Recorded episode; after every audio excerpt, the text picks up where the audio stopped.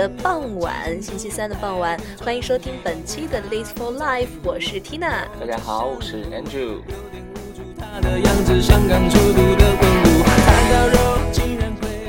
你可以下载手机 APP 荔枝 FM，搜索频道 Live for Life，跟我们进行互动。当然了，也可以在新浪微博上搜索我们的公共账号 Live for Life，战斗在利兹，跟我们进行互动，交流你在利兹的学习、生活、娱乐，或者是任何其他你想要聊的话题。别说你不能这期的节目呢，我们已经。超过了一个星期了，其实是因为上个星期确实事情很多，所以我们决定这两个星期合起来去录这样一期节目。那首先呢，安主今天要给我们聊一下最近的哪些活动呢？呃，最近的一个活动应该就是在十月三十号，就是说这个十月的最后一个周末，特别的节日——万圣节 party。没错啦，对于这个外国人来说，一个很重视的节日，当然也从国内开始已经慢慢兴起了。是的。呃，我还记得去年的万圣节，我当时我是跟我的朋友们在一个酒吧，然后当时，呃，所有的人到场都是在面容上就是涂的非常的妖娆娇艳啊。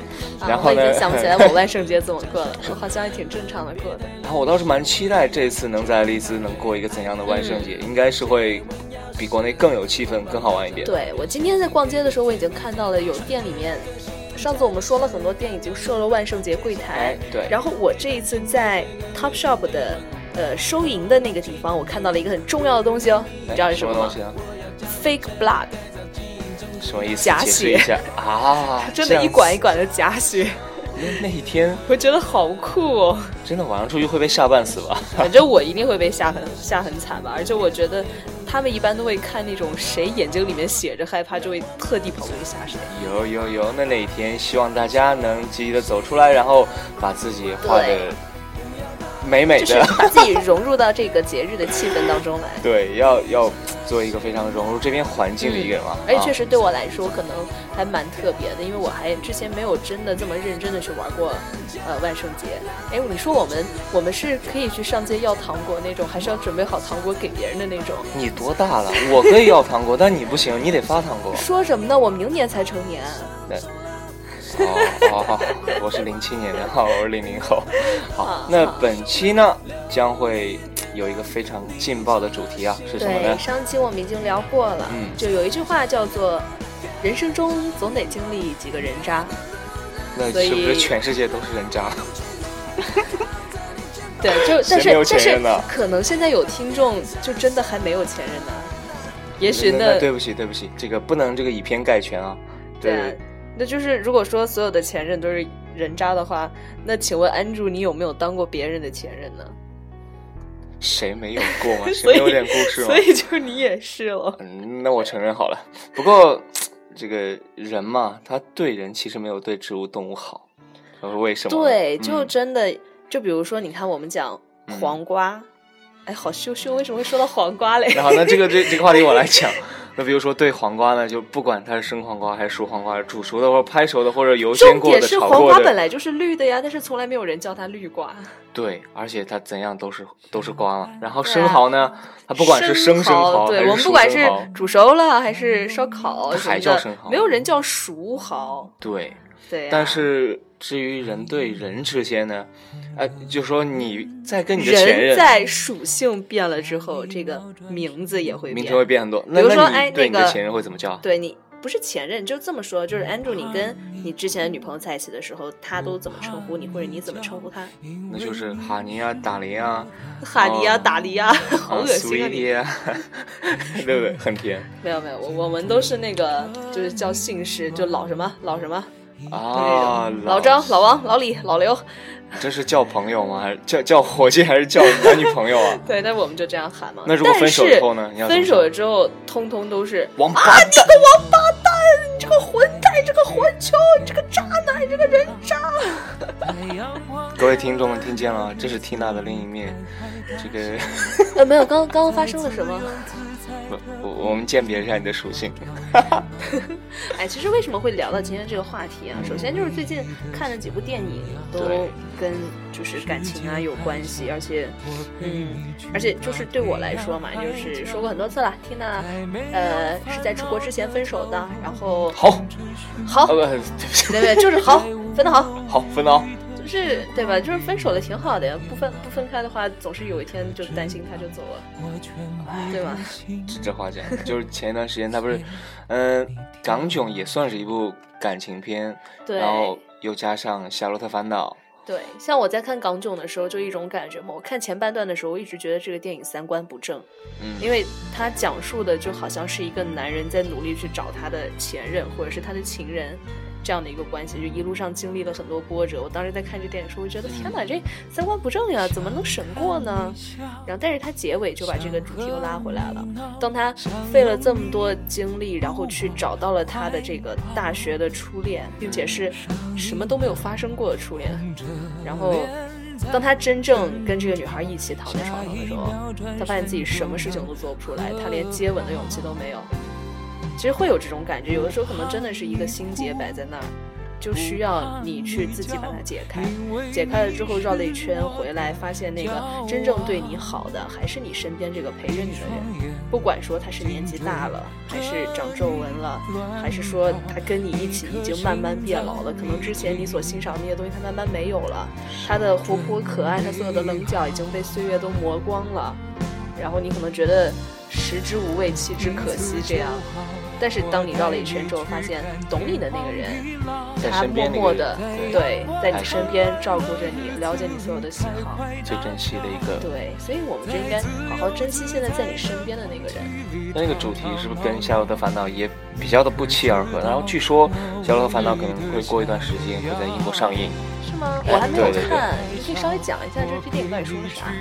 这个就讲的是男主角啊，在一次喝多以后，他也是在参加他那个大学时候，他哎是高中，高中时候也是一个最同学聚会真的是明恋的一个女神的一个角色，然后那个女神嫁给了一个猪一样的男人，然后就会觉得哎，怎么每一个女神到最后的结局都是这样子？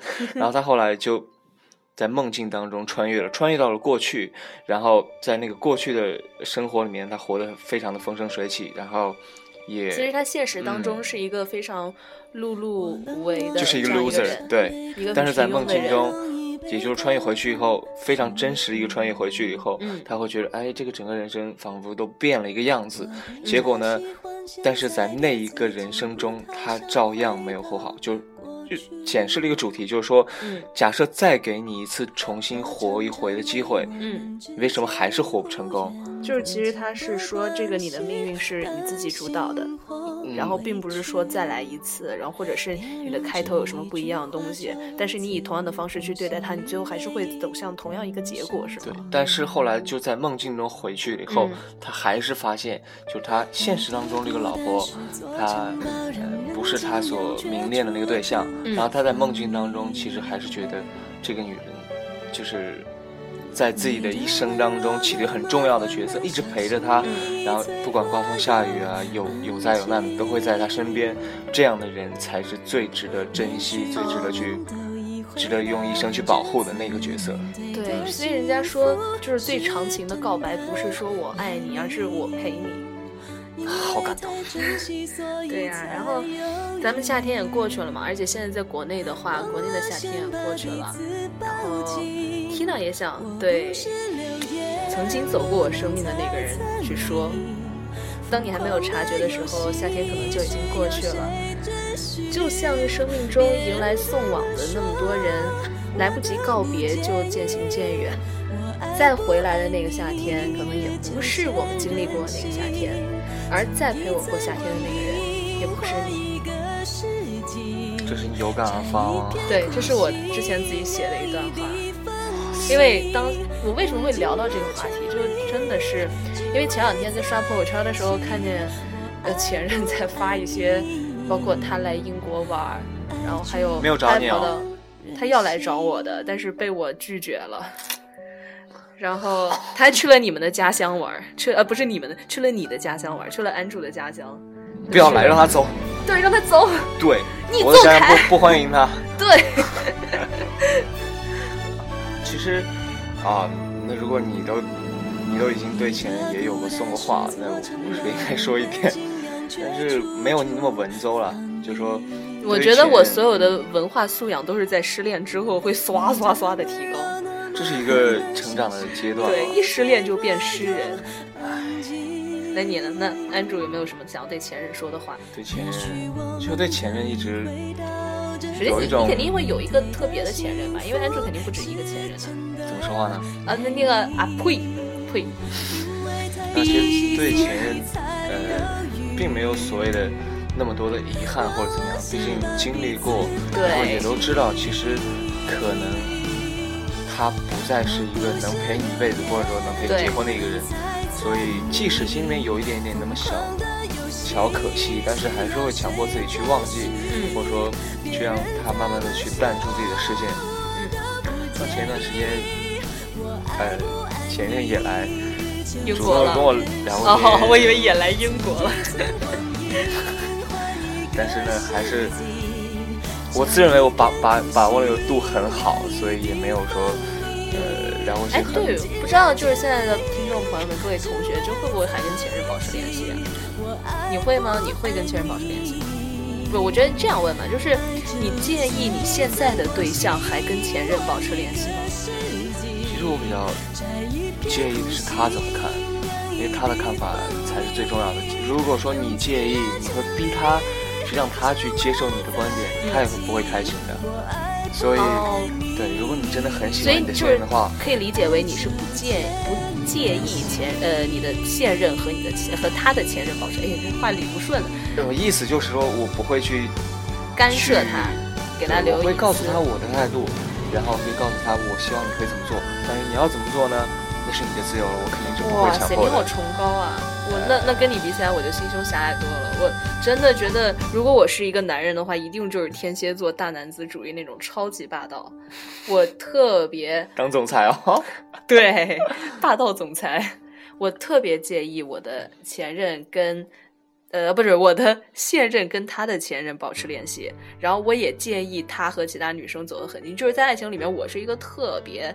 霸道的人，我就是希望你周围跟你关系好的人就我一个，你眼里只有我这种，这就是一种所谓的占有欲了。对，占有欲特别强，所以这就是为什么我住孤生，因为我觉得就我这个性格，可能没有人能够忍得了。我自己也知道这样不好，但是可能我就是这样比较。比较比较比较霸道的，在感情上比较霸道的人，所以我宁愿自己孤独终老，祝孤生。然后 Angel 之前也讲过，我对前任的态度其实就是，呃，不祝福也不诋毁，然后不管你是以怎样的一个方式出现在我面前，我还是能很大度的或者说很平淡的去对你，因为嗯，倒没有说什么有多大仇多大怨的，然后主要是每一个前任他其实都对我的成长有一定的帮助，或大或小。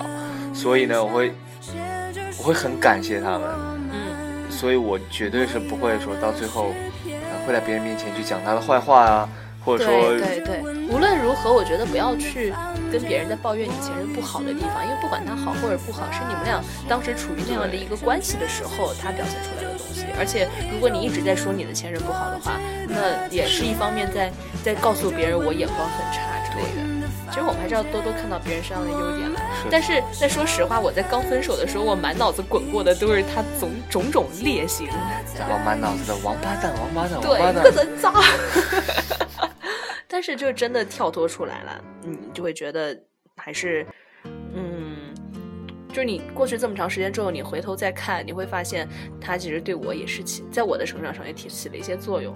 让我就可能成长的更多一点，想的事情更多一些，更周全一些。对，所以 Angel 可能是之前有过早恋的倾向，所以才会，呃，在当初的有一个情商测试当中打败了 Tina。但是，对，这其实谈恋爱是一个非常好的一个促进自己情商发展的一个过程。所以其实不要黑钱。但是我真的不觉得我情商低啊，只是说，只是说我情商算算偏高，你是特别高嘛？不要不要这样。哎，那你之前有没有想过，就是假如有一天在街上再遇见前任，你你会跟他打招呼吗，或者是什么样？呃，怎么样呢？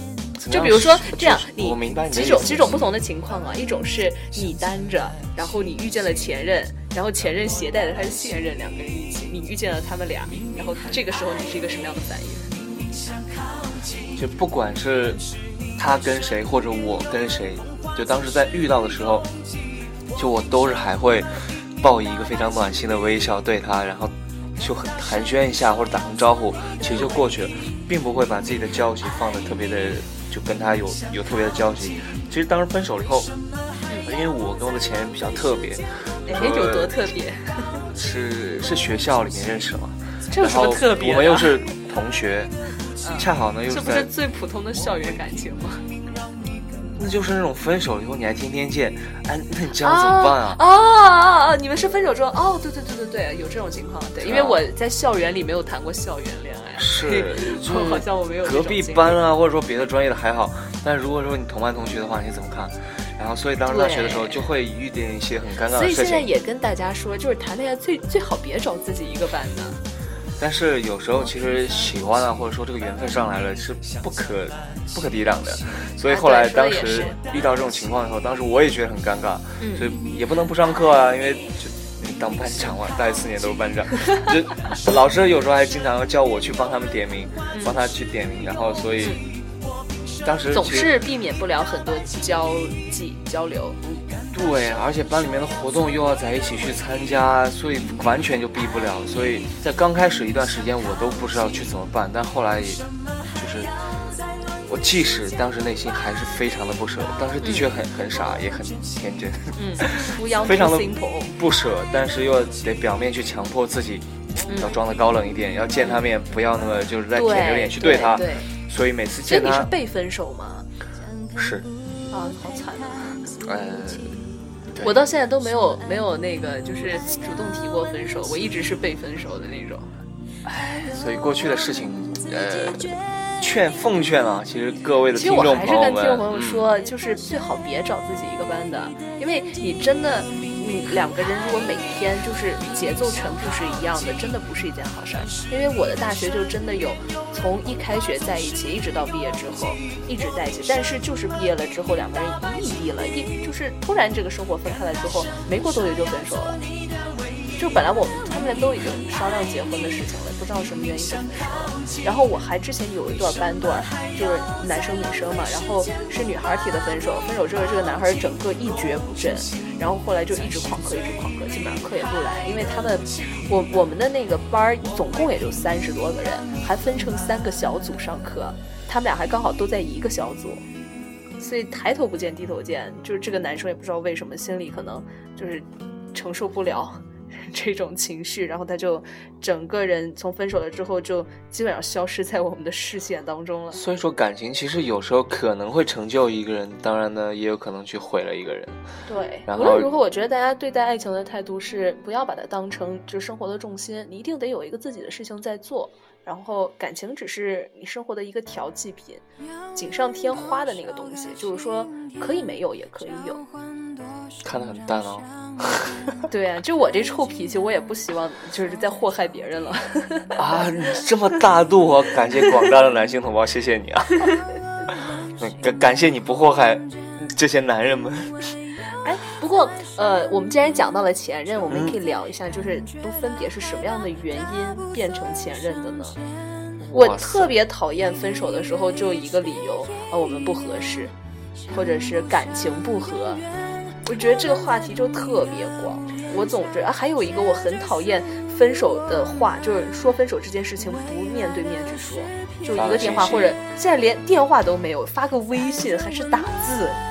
这种真的很伤人，我会觉得你怎么了？是连见都不肯见我了，而且觉得好不认真这样。但是我一直觉得，就说，呃，因为曾经我也是那么的去刨根问底的问过，说为什么就突然就提分手啊？怎样？我不是说我要问清楚为什么分手，就是我希望分手的话一定要面对面说，这是一种尊重。对我来说没差了，反正都要分手了，对不对？反正，我觉得不管是什么理由，不管什么理由。就是说他不喜欢你了，那你还问那么多干嘛了？让自己……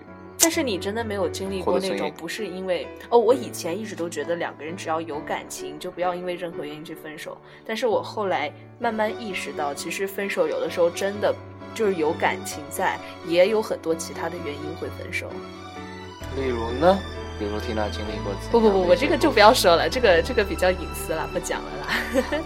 那那听众朋友们可能不能切身实意的去感受到，那就不要感受了。我就是这么说一下，大家慢慢去经历，所有的经历，所有的故事，所有即将要成为你人生沉淀的东西，都是你自己去经历过，而不是别人告诉你的。对，反正所有的感情事情都有可能有相似，但是不会有复制。嗯，所以呢，所有的幸福都是一样的，但是不幸是各有各的不幸。听起来我就觉得非常的蠢蠢欲动，老想听听这些特别。对我来说跟看笑话似的。哎，我跟你说一个，就是我一个朋友他他分手的事情。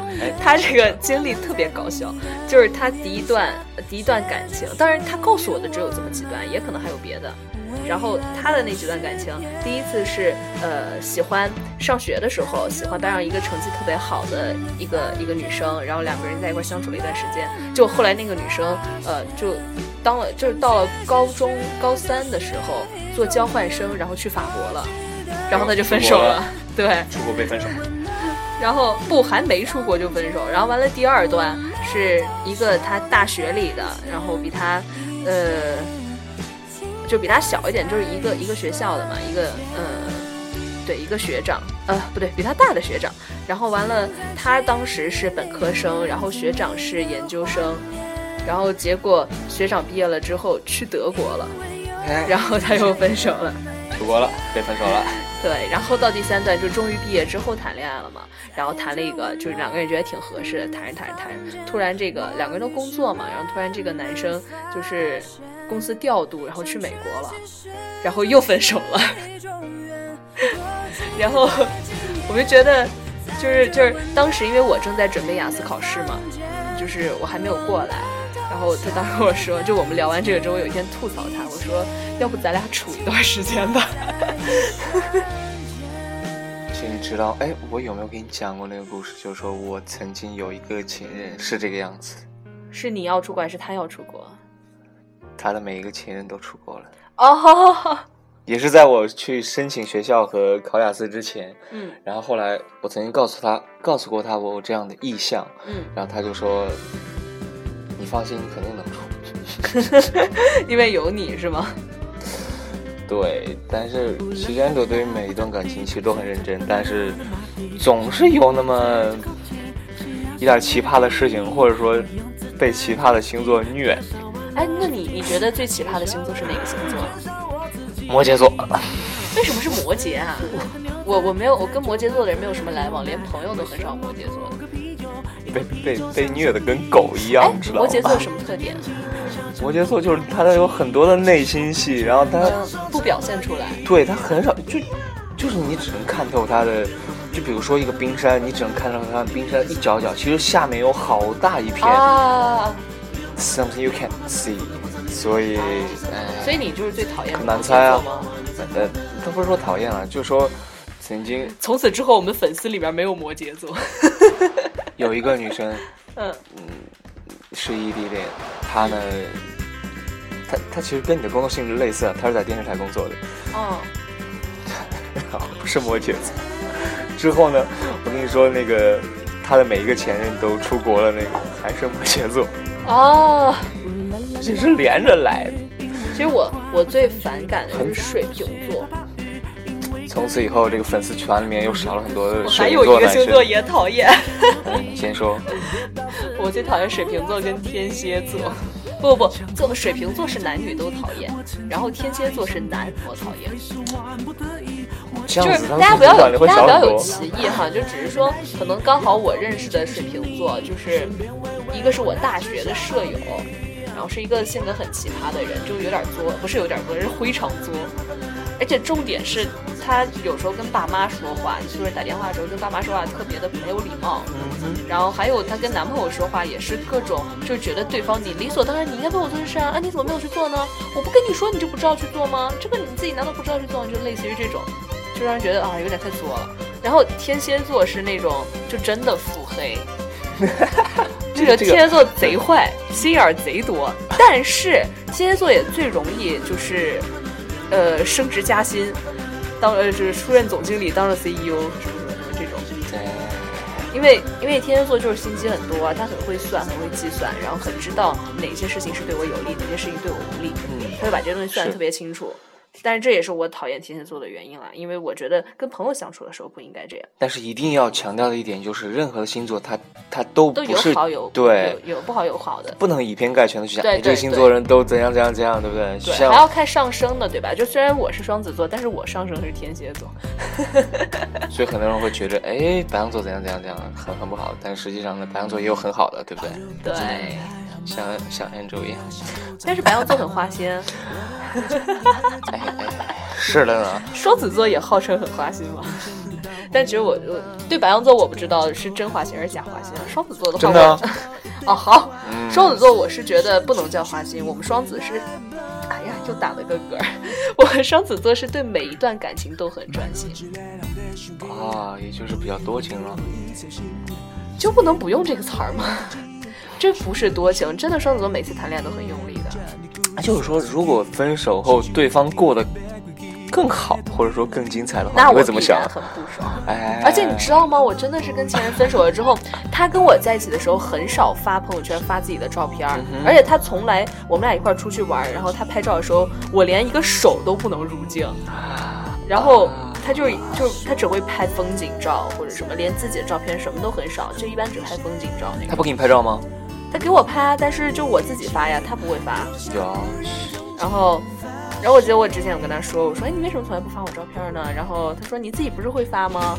然后我说可是你从来不发我照片，那别人怎么知道你有女朋友呢？然后他就说这个朋友圈里面就可能有很多就是工作上的关系的人，还有包括他爸爸妈妈。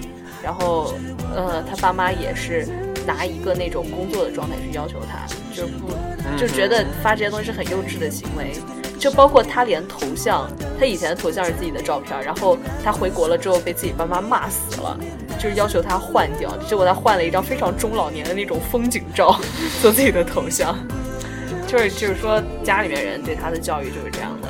然后，但是他跟我分手之后，我发现他到处玩，你知道吗？然后发自己各种旅游照。然后我我就在想说，我靠是怎样？哎呀，说脏话了。我想说，那那是怎样？就是你之前说的话是骗我的吗？其实对于情人应该去抱一种很宽容的态度，可能是对，我觉得我已经很宽容，因为我我们真的就是互相不干扰对方的生活，你过得好或者不好都跟我没关系。对。但是，呃，我心里肯定会有不爽啊。就像他之前，我我过来这边之后，我们每次出去玩干嘛发照片，他那个时候还给我发微信，然后还是把自己放在一个男朋友的位置，然后去说，哎，你怎么跟别人靠那么近啊？就等等的跟我说这些话，就摆对自己的位置吗？对呀，我当时觉得你你凭什么就是还把自己放在这个位置去说我啊？就就很奇怪了。但我觉得，呃，分手了之后也会让你更看清楚一个人。不过证明你们的感情还在，哎，这个就不一样了。不管在不在，都回不去了。回不去了，那你干嘛不删呢？好了好了好了，就 真是的，非要一说到前任就就那。哎，那还有一种情况，就是刚才我们说的是分手之后发现对方比我自己过得要更好啊，这种就是心里会有点不爽，但是会暗暗发誓我一定会过得很好给你看。但是可能当你真的过得很好的时候，你根本就不在乎给不给他看这件事儿，对不对？其实你有更好的人生。我不删他微信就是为了让他看我过得比他好。这个天啊！那还有一种情况，就就就是我觉得是比较好，就分手了之后两个人都过得很好，这也是一种非常理想的状态。因为可能绑在一起，两个人都感觉拳脚施展不开，互相有一点拖累。但是分开了之后，可能会。对两个人更有发展啊，或者怎么样的？对，不，所以不要随便说分手，是吗？对我，我今天我们在准备这期话题的时候，我特地写了一个，就是我们很多很多女孩撒娇的时候，啊，就就动不动就说啊，我跟你分手，你怎么可以这样子？好，这就动不动把分手挂在嘴边，这真的是一个非常非常错的事情。很伤人哦，起码从我来觉得，对，就像安卓站在一个男生的角度，一般男生不会这样，但是女生可能撒娇或者干嘛，她女生可能真的没有去把这个事情想的特别的严重，她只是就是我跟你撒个娇，啊，我跟你分手，然后就希望男生这个时候来哄着，啊，不要不要啊，这个什么我爱你啊，你要什么我都给你啊，然后也就希望男生过来哄一下这种。但是其实对男生来说，因为我们都说男人来自火星，女人来自金星嘛，就是两两个这两个物种的思维方式永远是不一样的。对，所以男生真的会很直接的理解为你就是想跟他分手，然后第一次他哄你，第二次他哄你，然后你每一次都这样的话，直到有一天就是你说我跟你分手，然后他就沉默不语了，break up，对，就会突然给你这样一下。所以真的是每一段感情真的都要珍惜，或者说去用心对待，而且不要把爱情当做玩笑。我也不希望我们所有的听众就是把爱情就当成在做游戏啊，或者怎样。就是说，虽然我们说爱情是一场博弈，可能两个人都要用一些小心思啊，才能让自己的感情，呃，延续的更好。但是无论如何，请更多的去关注一下对方的内心，然后互相替对方考虑考虑，要交换位置的去想，然后要走心的想。如果真的是很很看重对方的话，呃，还是觉得能够真正的去把自己放到对方的角度去为对方去考虑问题。我觉得我这样的方式换做对方的性格或者他的这种为人的话，他是否能接受得了？用这样的方式或者说去，呃，站在对方的角度去考虑问题，你们会减少很多的矛盾，或者说你们的感情也会升温的很快。真的，这是一个。一个小 tips，但还有一个就是感情也要细水长流，就不要一上来爱的特别热烈，特别是很我们说那个热恋嘛，就很多人可能刚在一起的时候热火朝天，天天黏在一块儿，就是不管是男生还是女生，一定要都记得给对方一点点空间。时间，时间会给我答案。对，就一定要留一点空间啊，千万不要啊！还有还有一件事情，我特别好奇，就是嗯。呃，怎么说？就是 Andrew，你会你会去看对方手机吗？以前谈恋爱的时候。其实对于我来讲，我从来不会翻，嗯，除了自己之外的任何人的手机。那如果，那你介意你的另一半去看你的手机吗？就我觉得这是一个相互尊重的过程。可能说，即使你们，你就说就是介意还是不介意？我会比较反感，因为我是以这样。对我问你问题的时候，你先给我一个态度。这叫隐身嘛，对不对？所以我以我安住已经说了反感啊，反感。现在所有所有暗恋安住的女粉丝听见了，安住很反感哈。其实觉得我自己，我可能是在跟你没有那么熟，或者说没有那么的很亲密的接触下，嗯，我很讨厌去别人去翻我的手机，因为曾经。呃，有被翻到过什么不能翻的东西？不是，是我妈老爱翻我东西，然后呢，就不自觉的就从我的抽屉里啊，或者我的手机里头翻到一些哎奇怪的东西。就因为当时还小，所以我妈会觉得这个事情很敏感，所以就会把我自己搞得很尴尬。然后自此以后，我就非常的去介意别人去翻我的东西，不管是我的行李啊、书桌啊，或者说我的手机啊、pad 或电脑里面的任何东西，其实我都不喜欢别人翻。当然了，如果我愿意去跟你一个分享的态度去给你的话，嗯，那完全是没有问题的。对我们刚刚讲的这个，就是关于就直接自己去翻的那种，是是反感的。那我跟你不一样，我就是完全不介意别人翻我的东西。特别不 care，然后我也会希望我的那，但是我一般就是比如说我我男朋友的东西或者手机他在我这边，男朋友可能去厕所或者怎样，然后他电话响了，然后我一般我都不会去看，但是就这一点我前任还是做的很好的，前任跟我在一块第一天，他就，呃，就就把我的手指拿过去，去摁他的那个指纹解锁，就把我的手指录入了。我们在一起的第一天，他就他就这样，然后我当时我还没想那么多，他后来录了之后，然后五 S 是什么时候出的？什么？五 S 是什么时候出的？对对对，就他第一天就做了这个事情，然后我还会觉得挺好。但是他真的就做了这件事情之后，我已经被暖到了，但是我也没有再去翻过他其他东西，就我都没有去翻过他的密码，就我也都知道，但我没有去翻过我的密码，他也知道，但是我不知道他翻没翻过，我觉得他应该也没翻吧。因为像我们平时出去的时候，可能洗手间干嘛的，手机都是直接撂在桌上这种，就是还是我挺喜喜欢这种关系的，就是我对你偷偷的信任，你对我也偷偷的信任，就是我不建议你翻，你也不建议我翻，但是我们俩也都不去翻。那这也是一个很好的状态。对，然后我当时觉得这种状态就很好。但是我还是觉得，其实我有时候会给自己的手机，或者说，呃一些小本子上会会写写画画一些什么东西，哎，可能是一个大男生内心的一点小小的心思，所以我不太希望别人会去看到一些我自己很隐私的东西在，嗯，所以这也就是为什么我不喜欢别人去翻我的东西，但是呢，嗯，其实对于情侣之间，当然更多的还是一种信任的态度，嗯。而且我觉得大多数女生应该跟我的想法都是一样，都是那种你为什么手机设密码不告诉我呀？什么什么？你为什么这密码不告诉我呀？但是实际上，当你真的告诉他的时候，他也并不会去翻。反正我觉得我可能是有这种心理吧。但是我自从跟这个人在一块之后，我才会有这个心理。我之前也是完全没有意识要去翻别人东西的，因为我觉得没啥好看的。哦，就是那种那种手机桌面都是都是苹果那个初始桌面的人，有什么好看的？我想用脚趾头想想也知道它里面没什么东西嘛。这也是一种很好的状态了，就是说起码这个前任也是教会你成长了嘛。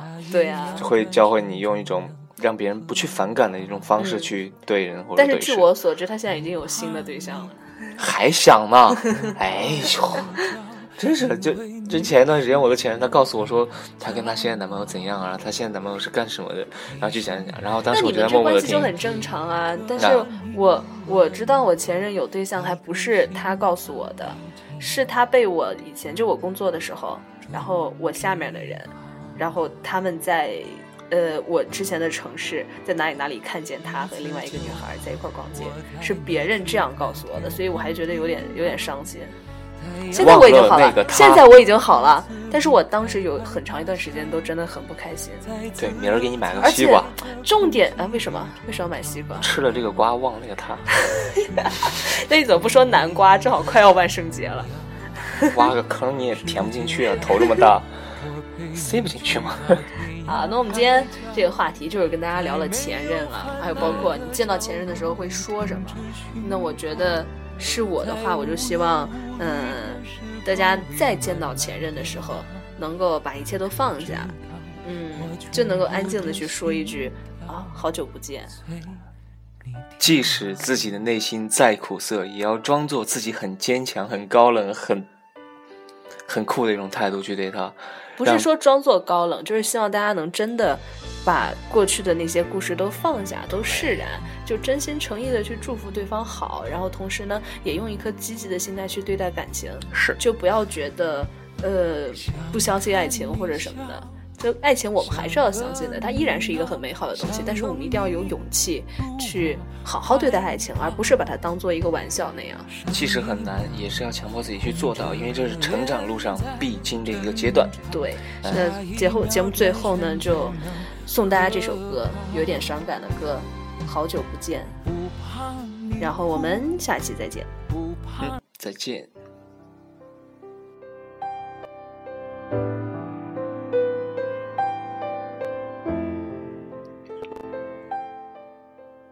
记得那天下雨吗？雨水打湿头发，你丑的跟狗一样。很想你，很想你的狗，希望你的狗和你没有我都过得更好。你姓傻逼。请你一定要幸福的走在红毯上。谢谢你曾经陪着我。纵容我的小脾气，希望你幸福。你走的真好，不然总担心你要走。就算终有一散，也别辜负了相遇。其实知道不可能，但就是忘不了。少喝酒对胃不好，而且你喝多了。也没有人照顾你呀，记得一定要吃早饭，记得也要早睡觉，当然也要记得有一天你玩够了，我还在这儿等你。其实我一直以为我们是要结婚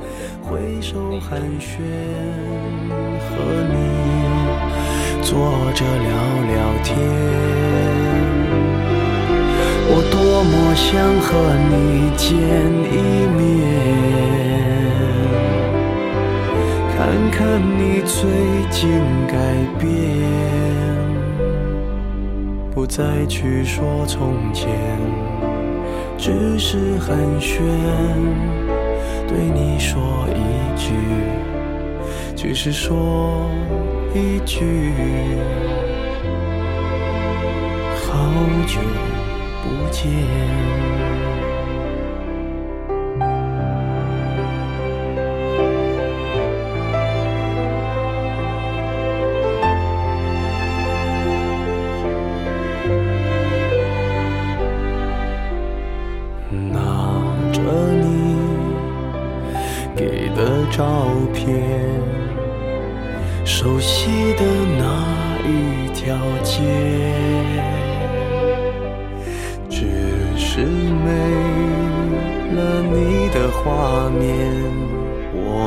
回不到那天。你会不会忽然的出现？在街角的咖啡店，我会带着笑脸，挥手寒暄，和你坐着聊聊天。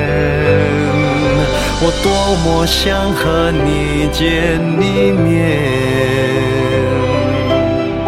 看看你最近改变。不再去说从前，只是寒暄，对你说一句，只是说一句，